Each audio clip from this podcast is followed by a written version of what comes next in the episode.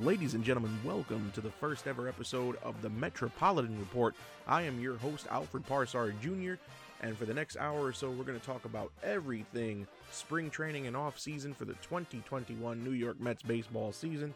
It is my pleasure to be here, and I look forward to talking Mets baseball with you all. So let's just recap how we got here. So first off, this upcoming year, for those of you who don't know, is the 2021 Major League Baseball season. We are coming off a very weird previous year in baseball due to the COVID-19 pandemic that's going on in the world. The 2020 season was shortened to 60 games. Some teams played a little bit less because they had a COVID outbreak of the team, or the opponent they were going to face had a COVID outbreak. So some teams played 60. Some teams played games in their 50s. Rule changes took place. We had extra innings start with a man on second automatically. Doubleheaders were switched to 7 innings instead of 9. A universal designated hitter was in effect, and an expanded playoff format. So it was a weird year. Now, to get to the New York Mets, to how we got here to present day, as today is February 28th, 2021. The team was sold to hedge fund billionaire Steve Cohen. Steve Cohen bought the team from the Wilpon family for many, many years. The Wilpon family owned the New York Mets. Jeff Wilpon and company. Cohen bought the team and brought back Sandy Alderson. He got rid of Brody Van Wagenen. And I've got to admit, I was very happy when Brody got the axe. For those of you who keep up with the New York Mets, Brody didn't make too many good acquisitions. Traded away the future in Jared Kelenic to Seattle to get Robbie Cano and Edwin Diaz, which we'll talk about in a little bit. But Sandy Alderson is back in the organization. He's going to run baseball operations. Interesting to note, there's an ownership change, which brings me to Luis Rojas, who will be the manager for the second consecutive season. This is his second season overall, with 14 years in the Mets organization prior to becoming the skipper.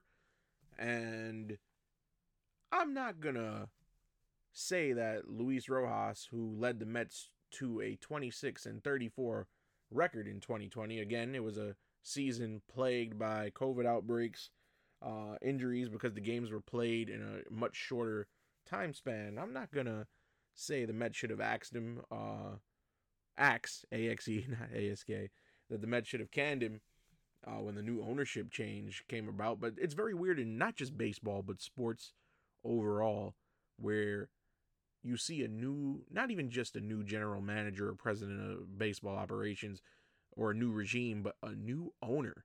Usually when a sports team gets a new owner, he cleans house, he brings in his own people, and Steve Cohen did just that. However, he decided to keep Luis Rojas, who again led the Mets to a 26-34 record, 8 games under 500.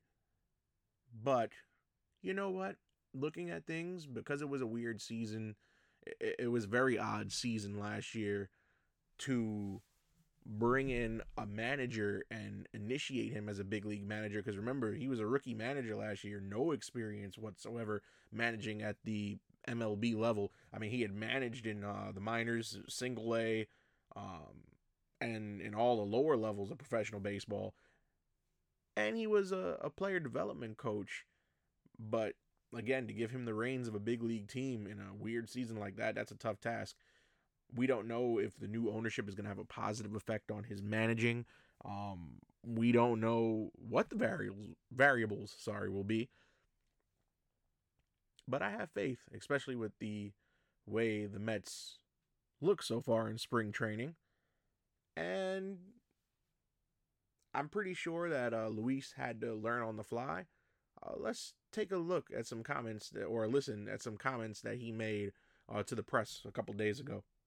There's just a lot to learn last year. It's just a great model for me to take it into the off season and work on some things, personally and with the team as well. So conversations with coaching staff, we're really were really good in the offseason. And then, you know, we started adding some more personnel to our staff. I thought our front office did a tremendous job. We have a lot of new people in the Mets uniform now here on the field that are impacting immediately. So it's been great. But, yeah, I learned a lot last year and, you know, looking forward to keep inserting some things into camp to get the guys ready to go for this 2021 season.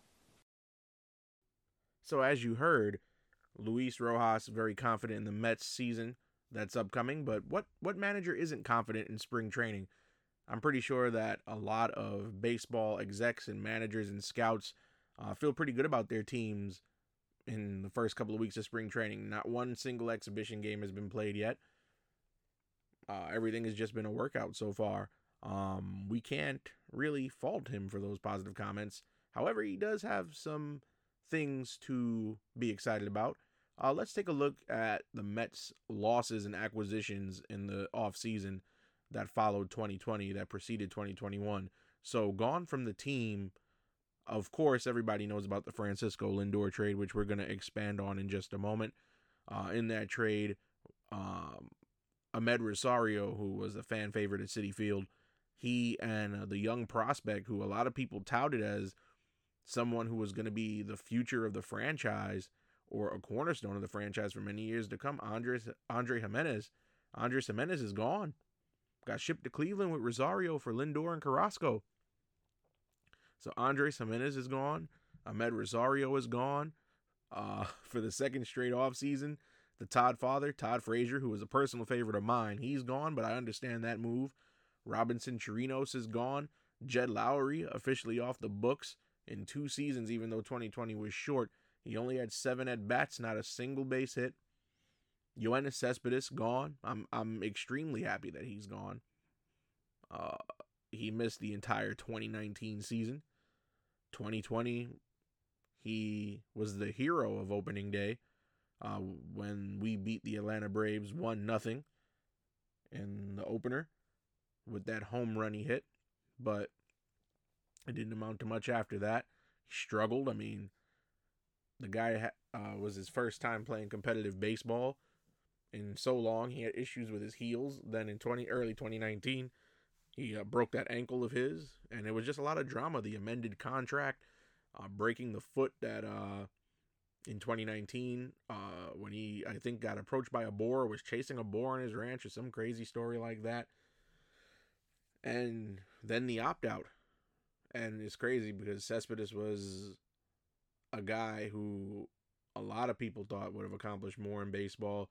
He had great seasons in Detroit, Oakland, Boston.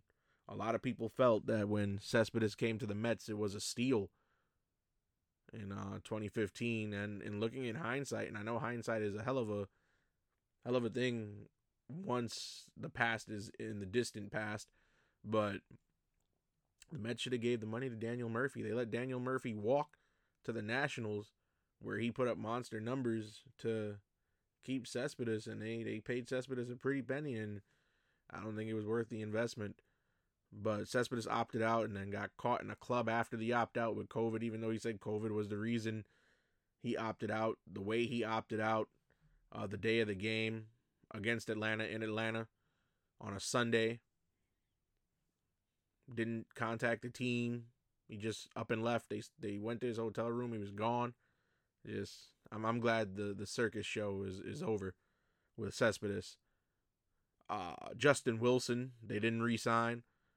Jake Marisnik is gone. Juan Lagares, who played only maybe a game or two, didn't really make a splash. He's gone as well. So the Mets. The Mets have quite a few new faces in the clubhouse. Steven Matz, he's gone, traded to Toronto. In their places, and I think the Mets, I mean, yes, they acquired Francisco Lindor. They acquired Carlos Carrasco, but I think the rest of the offseason acquisition signings that they made were for depth purposes, because look who they got. Also, Michael Wacha and Rick Porcello also gone, but look who they got in place of them. Taiwan Walker, who had a great season last year, the former Seattle Mariner, Arizona Diamondback. He is now a New York Met.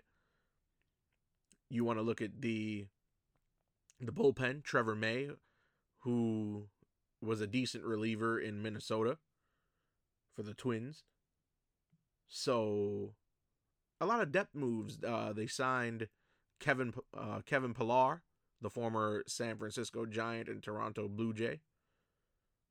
Played for the Boston Red Sox last season, did Pillar. Jonathan VR, another guy who it's safe to say his best years are behind him, but a good bench guy, come off the bench.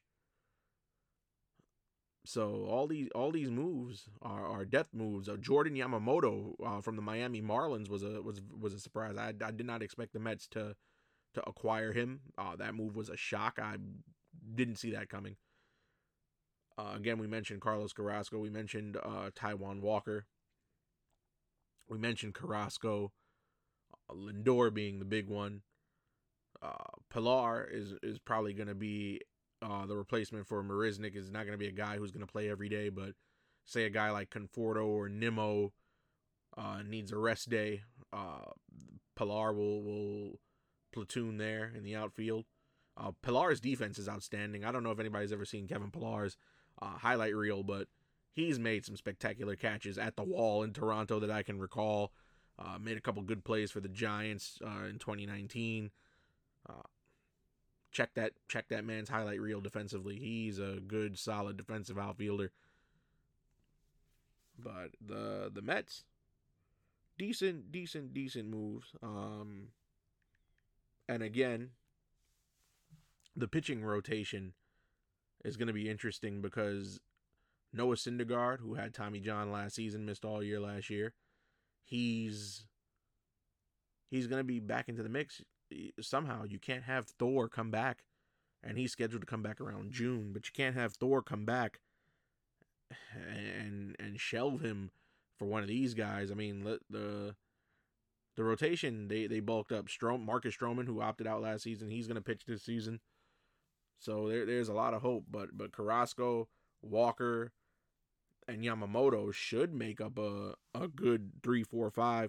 Yamamoto had a good 2019, decent record, good rookie season for Mr. Yamamoto.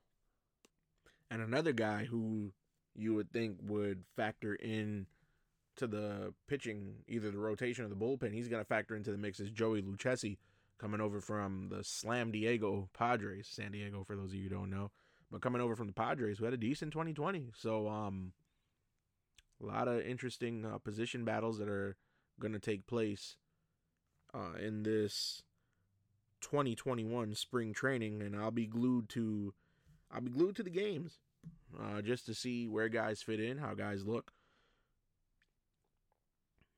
And it's going to be very, very, very interesting to see all these position battles and who's going to get some time on the field, at the plate. And not to mention also another platoon move for the outfield. Well, he's more of a utility guy because he can play a little bit of infield, but Albert Almora Jr. From the Chicago Cubs comes over to the Mets this season as well.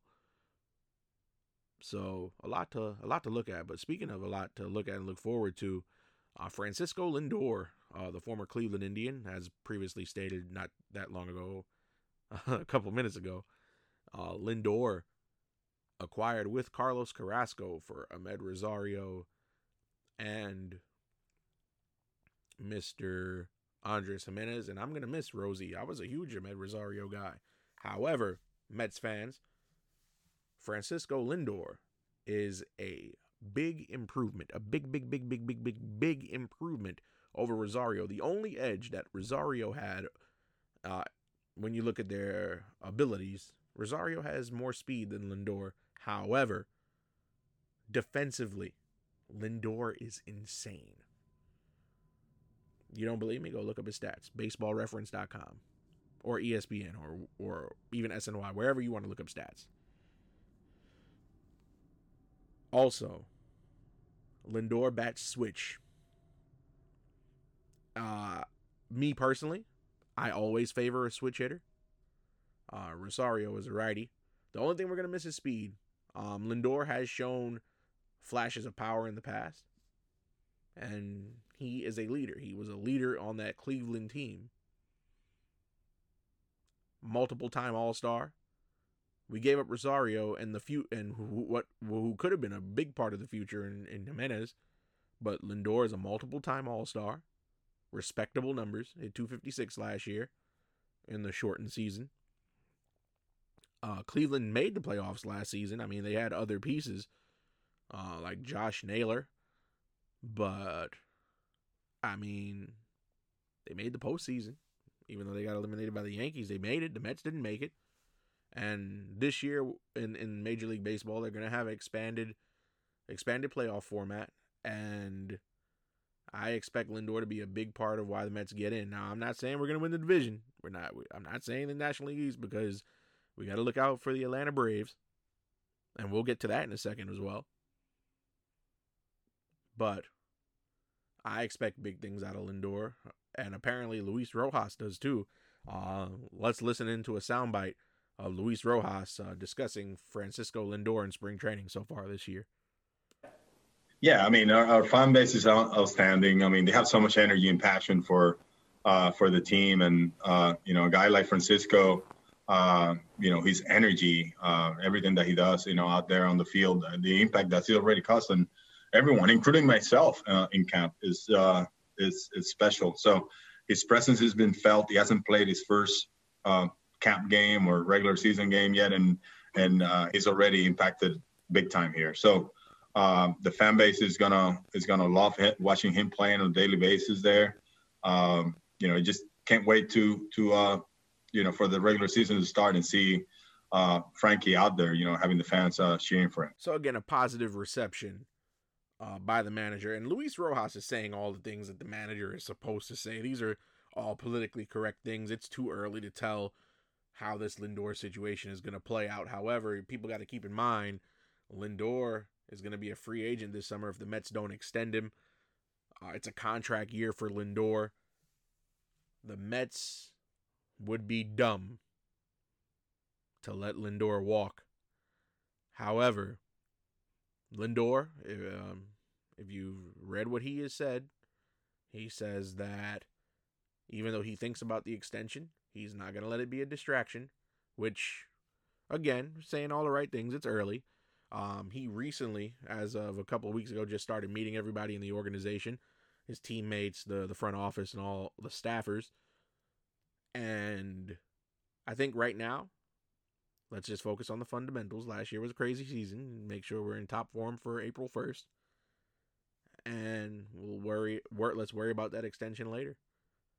Because we don't know how things are going to play out. What if they we've seen in the past, and not just baseball but sports, you extend a guy to a major contract, and in the case of the Orioles and Chris Crush Davis, they gave him a hell of a deal. And he hasn't produced since that contract year, and he's very lucky to still be in baseball. Let's just put it that way. So, Lindor, I mean, again, I expect big things out of him. I expect the Mets to at least get a wild card with an expanded playoff format. And let's look at the National League. Last season in 2020, teams only played teams in their geographical location, meaning the Mets were in the NL East, so they only played NL East teams and AL East teams.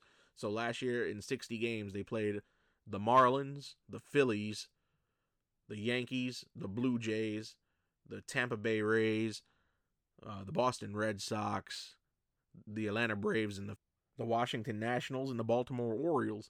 And they saw those 9 teams so many times, and the Yankees were just pounding on the Mets last season, with the exception of that one game where Amed Rosario hit that walk-off off of Aroldis Chapman in extra innings. But the Mets,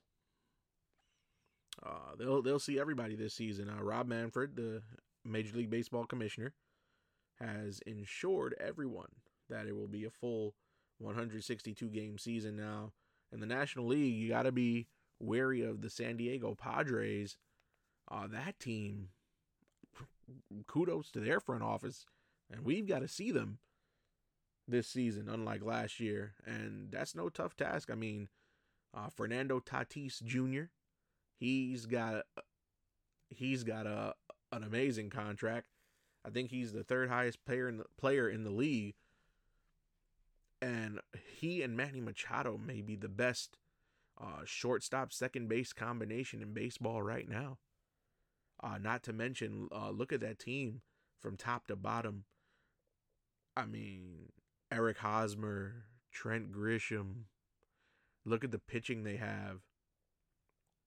They acquired Yu Darvish and Blake Snell to go along with Davies, and Davies had a solid campaign last year. They lose Kirby Yates, but I don't think that's going to affect Slam Diego. They called them boys Slam Diego for a reason. And the Padres, they were a contender last season. They were a contender. Let's not forget that. They were a contender. And they got stronger, and the Mets are going to have to see them. So, oh my goodness, and then other guys like Jake Cronenworth, Tommy Pham, Will Myers, Jerickson Profar. That team is pretty good. And then let's not forget the Dodgers. The Dodgers are the Dodgers. Clayton Kershaw pitched great in the World Series. And Kershaw's always been dangerous. David Price, former World Series champion with Boston. He's gonna make his Dodgers debut this season after he opted out last season. The Dodgers lineup is dangerous. They re-signed Justin Turner. Mookie Betts is on that team. Turner, Betts, Bellinger. If Gavin Lux develops into what they expect of him, I mean, I said it last season. The Dodgers probably had the best 1-5 order in baseball on paper. I mean, Turner, Betts, Bellinger, Will Smith at catcher is no slouch. And I'm pretty sure they'll get production out of Gavin Lux this season, even though he had a strong end to 2019. Disappointed last season, but he came right. He's gonna come right back. That kid is gonna be a stud. Mark my words, that kid is gonna be a stud. And then the signing that everybody's talking about, Trevor Bauer, which some people don't have. Some people don't think that move was all that great, that he was worth the money. If you look at his stats historically, he only had one good season prior to last season, and he won a Cy Young in a shortened season. Who's to say if the season was more than 60 games, if he would have continued on the path that he was on? We don't know. Did the Dodgers overpay him? We'll find out this season and next. He's got a 3-year deal. I know Mets fans wanted Bauer because he won a Cy Young. I mean, DeGrom won back-to-back Cy Youngs. A lot of people were saying, "Oh, if Bauer signs, we're gonna get the last 3 Cy Young winners." But maybe it was a fluke season. And you got to remember, Trevor Bauer pitched for the Reds last season. They played the NL Central and the AL Central. You know who's in the NL Central? The Cubs, who weren't sharp last season, barely made the playoffs. The Milwaukee Brewers, who were the only playoff team last season that had a sub-500 record. The lowly Pittsburgh Pirates, they're in the NL Central. So, and then the bad teams in the AL Central, they played the Tigers. You know how many years it's been since the Detroit Tigers were good? About 6. So, if you were impressed with Trevor Bauer winning a Cy Young last year, dominating horrible teams, The only two good teams in the AL Central last year were the White Sox and the Twins. Kansas City Royals? No. So Trevor Bauer was beaten up on bad teams with horrible offenses all season last season. Now he's got to contend, and then look, he's in the NL West. Colorado, they're no slouches. Well, they lost Arenado. We'll get to that in a second. He's got to play the Padres. The Giants, maybe so-so. But this is a Mets podcast, so back to the Mets. But the Mets, look who else they have to contend with. The St. Louis Cardinals, who got stronger. They got Nolan Arenado. They're probably going to have Arenado bat third, and they're going to have Paul Goldschmidt bat cleanup. The Cards are no team to sleep on. Yeah, they had a up and down 2020, ended up with a COVID outbreak, but what team had a normal season last year? So the Cardinals, and they even made the playoffs. They got bounced in the first round by San Diego, but you add Arenado into the mix. Arenado's I would say, if not the best third baseman in the game right now.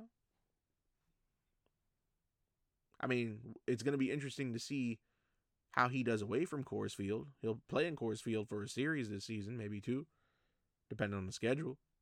He won't be there a majority of the season. And we all know Coors is a hitter's park, but the Mets got to see the Cardinals too. So, and then let's not forget the Atlanta Braves. Freddie Freeman, the reigning MVP. Ronald Acuna Jr. is dangerous. Ender Inciarte, Ozzy Albies.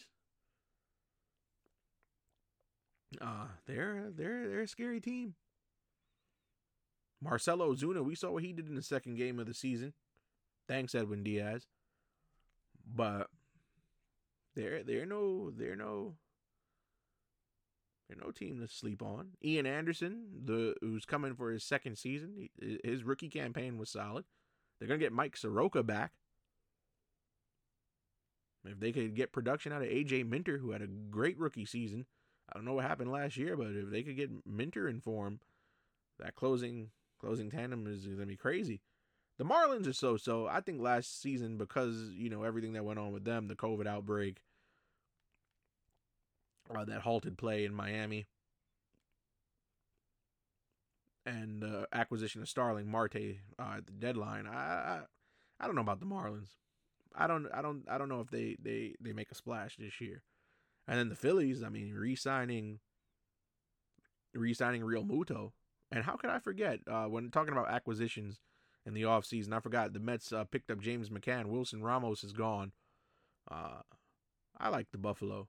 Wilson Ramos went on that tear in 2019. I don't know what happened last season. I would have preferred to have Real Muto, but we'll take McCann. Apparently, McCann has he has a reputation for developing good relationships with his pitching staff, and it's crazy because McCann was on the White Sox last year. The White Sox went and got Yasmani Grandal, the former Brewer and Dodger, and he was supposed to be the guy at catcher, but injuries gave McCann a chance. He showed himself, proved himself, and Mets went and scooped him up. So the reason why we're starting this podcast on the date that we are, February 28th, 2021, is because even though spring training's been going on for a couple of weeks, the exhibition season, spring training season in the Grapefruit League starts tomorrow, March 1st. The Mets will play the Marlins in Jupiter. It's an away game. And, I mean, we can't really speak too much into spring training. I mean, spring training is what it is. Get off the rust for the veterans. You want to see how guys like Lindor and McCann and Carrasco look in their new colors. And we want to see what the non-roster invitees do.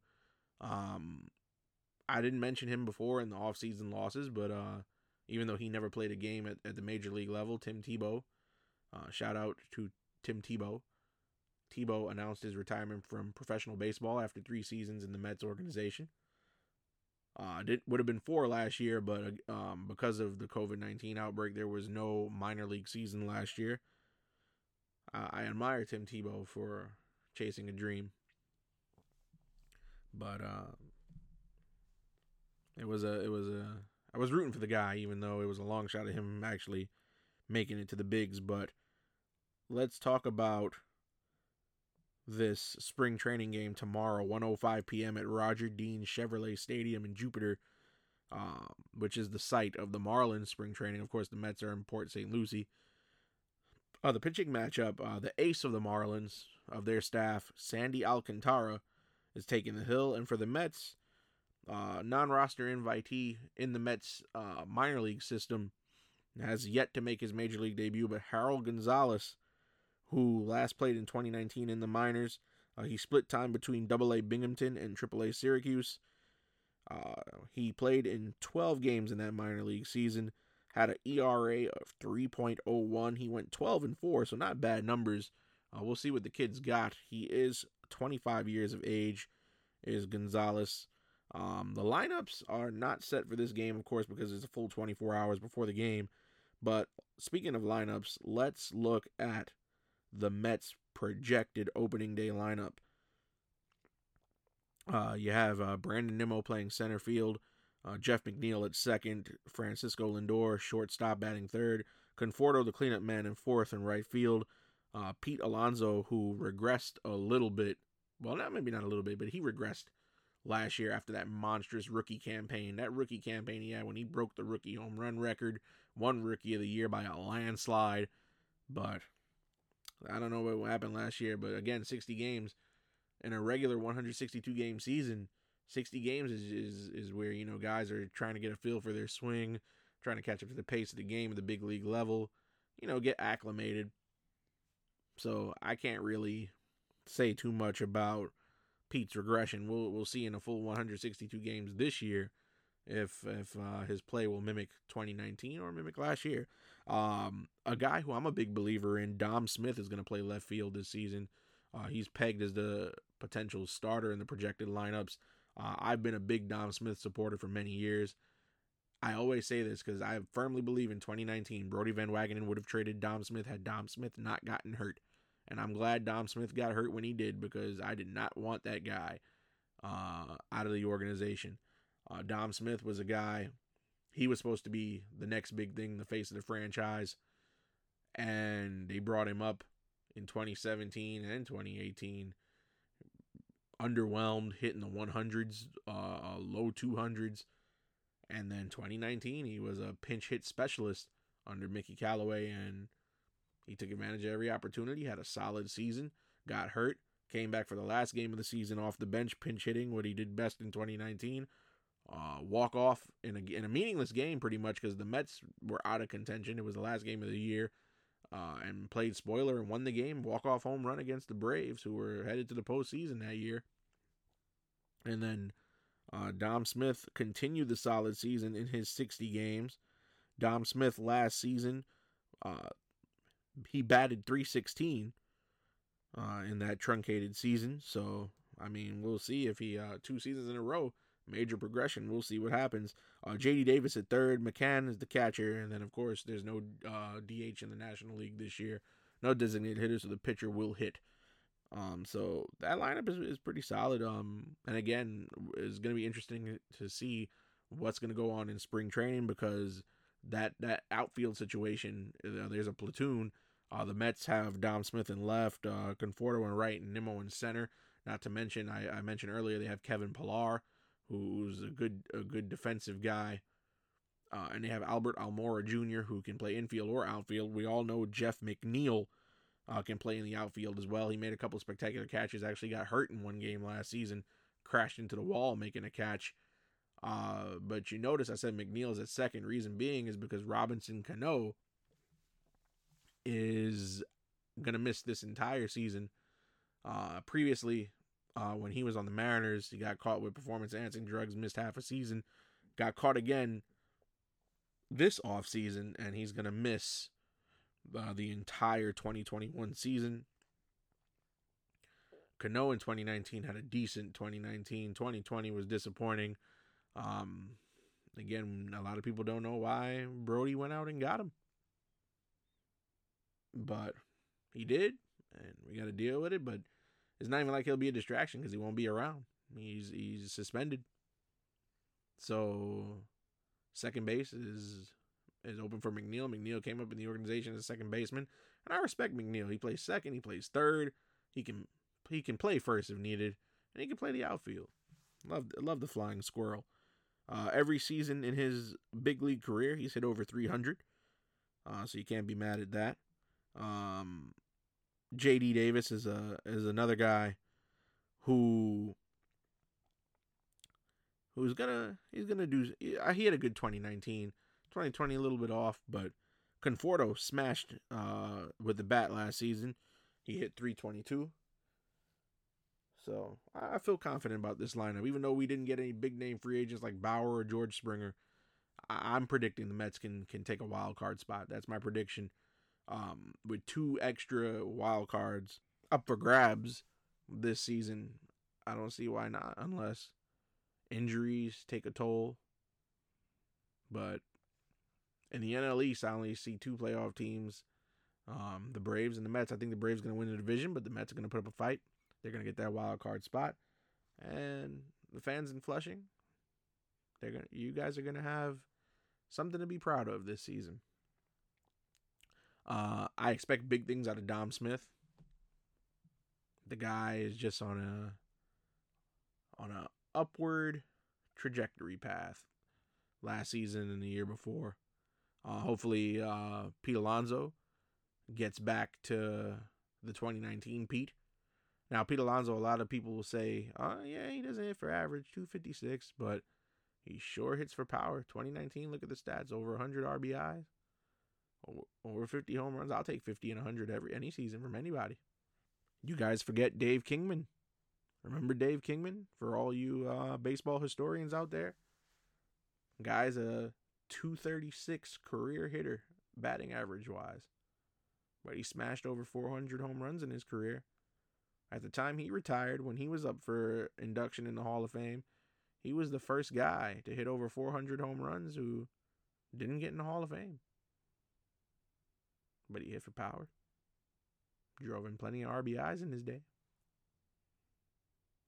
So that's something to think about. Another thing to think about, now that this comes to mind, with the whole Francisco Lindor acquisition, and again, we brought up it's a contract year for him. The other thing is the guy's a leader. He is a leader. If you go to old interviews to see what his ex-teammates in Cleveland have commented about him, likable guy in the clubhouse, and yeah, he's just a leader. So the Lindor trade I like. I give Steve Cohen a lot of credit. He came in and made a power move. I don't have anything bad to say so far. So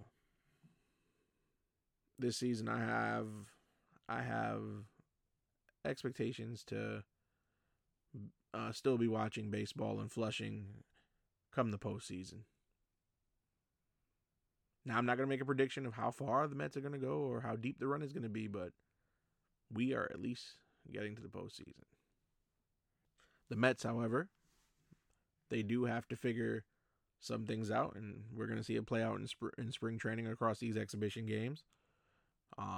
It's going to be interesting to see this outfield situation with the platoon of how Almora and Pillar are going to fit in with Dom Smith and Conforto and Nimmo. It's going to be interesting to see the pitching situation once Syndergaard comes back, because again, he's recovering from Tommy John. He's due back in June. It's going to be interesting to see what happens with Yamamoto, Lucchesi, and let's not forget David Peterson, the rookie from last season, who's coming back for his second campaign. So all in the mix for that fifth starter spot, you've got Lucchesi, Peterson, and Yamamoto. Somebody's going to have to take a bump when Thor comes back, and it's definitely not going to be deGrom. It's not going to be Stroman. It's not going to be Carrasco. Taiwan Walker is probably going to stay in the rotation, so I mean we'll see what happens. But the pitching situation is solid. I am very, very, very content with the projected starting rotation. The bullpen, I'm sad that we lost Brad Brock. I'm surprised that nobody jumped to resign. They didn't jump to resign Justin Wilson, but it is what it is. Trevor May is very serviceable. Edwin Diaz needs to get back to form, especially with Seth Lugo missing time because he had surgery on that elbow that's plagued him for years. Kudos to Seth Lugo. The guy pitched for years with a partially torn ligament in his elbow. I don't know how. But Diaz, which Edwin Diaz are we going to get? Are we going to get the Edwin Diaz from 2019 who blew saves left and right? Or are we going to get the Edwin Diaz that we acquired from Seattle, who was the best closer in all of baseball, led the not just the American League, but led baseball in saves in 2018? And a lot of people, including myself, scratched my head, like, why would Seattle just give up this stud of a closer? But Edwin Diaz put on a Mets uniform and got magically zapped to his abilities. I don't know what's wrong. I don't know if it's because he came from a small market, now he's in the big market, but we'll see what happens. We will see what happens. Again, Lindor, big upgrade over Rosario. And speaking of Lindor, think of this, and this will be my closing statement for this first episode of the Metropolitan Report. When you think of all-time Mets greats, legends in the New York Mets history of being a franchise since 1962, Tom Seaver, Mike Piazza, David Wright, Darryl Strawberry, Doc Gooden, Keith Hernandez, Gary Carter, Jose Reyes, and I can keep going. But when you look at all-time New York Met greats, and all those names just mentioned, you know, all of those, out of all those players, you know how many of them are shortstops? None. Francisco Lindor has the opportunity to be potentially the greatest shortstop that has ever put on the blue and orange. Because again, look at all those names I mentioned. Gooden, Strawberry, Hernandez, Carter, Seaver, Cranepool, Reyes, Piazza, Wright, John Franco. None of them are shortstops. I don't think we've ever had a shortstop the caliber of Lindor, especially not in the last 20 years. And a lot of people will say, well, Jose Reyes, he played short, but he also played second. But in their primes, I'm taking Lindor over Jose Reyes. Yeah, I said it. Knowing what we know historically of Lindor. So, and a lot of people will probably give me a lot of flack for that comment, but I'm going to stand by it. Yeah, Reyes was a four-time All-Star. Let's not forget, though, one of those All-Star appearances are in the Blue Jays. I'm only counting what he did for the Mets as a Met. But, and in the grand scheme of things, is when it's all said and done, like up to point right now, I take Francisco Lindor over Jose Reyes. Jose Reyes, for his career, four-time All-Star, and he's done. Lindor's still going, and he's currently a four-time All-Star. He's caught up, and again, the defense. Reyes just had Reyes in his prime just had the speed. So I think Lindor is gonna be the best shortstop that we've ever had. Not to say that Jose Reyes is not. He wasn't a great talent. He was, and to this up to date, before Lindor walked on the team, Reyes was the best shortstop I think we've ever had. But that nod could easily change to Francisco Lindor. I want to thank everybody for tuning in to the very first episode of the Metropolitan Report. Again, I am Alfred Parsard Jr.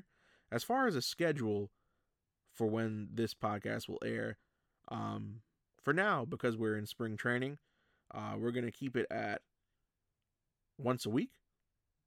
We'll keep it every Sunday. when the regular baseball season starts, starting April 1st, we're going to ramp it up to 2 times a week. So we'll do one on Sundays and one on Wednesdays during the season. And if anything spectacular or great or history-making happens, we'll have a special episode podcast that week. But until then, this is Alfred Parsard Jr. and my closing statement, let's go Mets.